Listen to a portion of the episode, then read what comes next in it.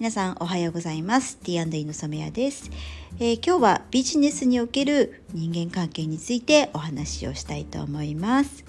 えー、ちょっとタイトルが硬いかなと思ったんですけれども、まあ、私のビジネスの中ではハンドメイドとこうママということが一つテーマになっていて、まあ、そういった中でこうママさんたちとのこう人間関係についてですね、えー、いろいろとビジネスにに関わってくるとこう悩みが出てくるかなと思ったので、えー、一回ラジオにしてみようかなと思いまして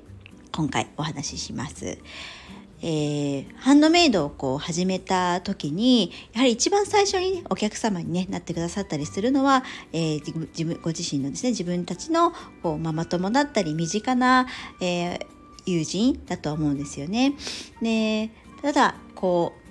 毎回毎回ねあの買ってくれるっていうことではないですし、えー、お子さんの子供たちとのこう心の友でもあるということなので、えー、まあ、商売とこう結びつけていいのかなっていうふうに思っちゃうこともあると思うんです。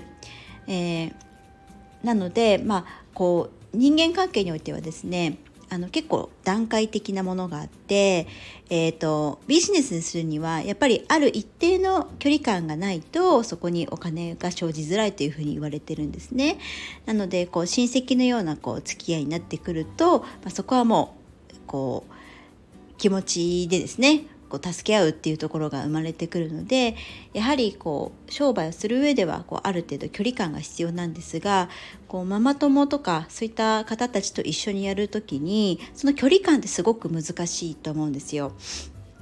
でまあそこでこうお金をいいていいのかなっていうふうに迷われる方もいらっしゃるかなと思うんですけれどもこうやはりそこはですねえっとちょっと難しいかもしれないんですがお互いにそのものづくりをしていたりサービスを提供している人ということで尊敬をし合うっていうことであの対価はですねきっちりお支払いすべきだと思うんですよね。まあ、そうでないとこうお互いにこうモヤモヤを抱えたまま、えっと、過ごしてしまうっていう時間があるので、まあ、そこでこう人間関係ですねお子さんたちのこうこう悩みを相談したりこう気持ちのつながりの部分もあると続いていくと思うので、まあ、そこをこうしっかりとお互いにこう事前にお話をしながら、まあ、理解をしていくっていうところで、まあ、あの自分たちの中でもこう経済を回していくことが重要なんじゃないかなというふうに思っています。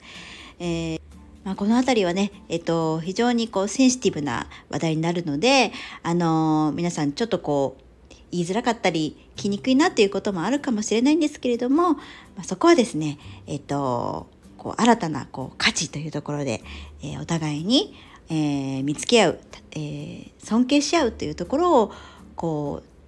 うやっていけたらいいんじゃないかなというふうに思っています。ということで今日はですね、えーと人間関係とビジネスについて、まママあるあるをお話しさせていただきました。はい、今日も一日楽しく過ごしましょう。では皆さん、いってらっしゃい。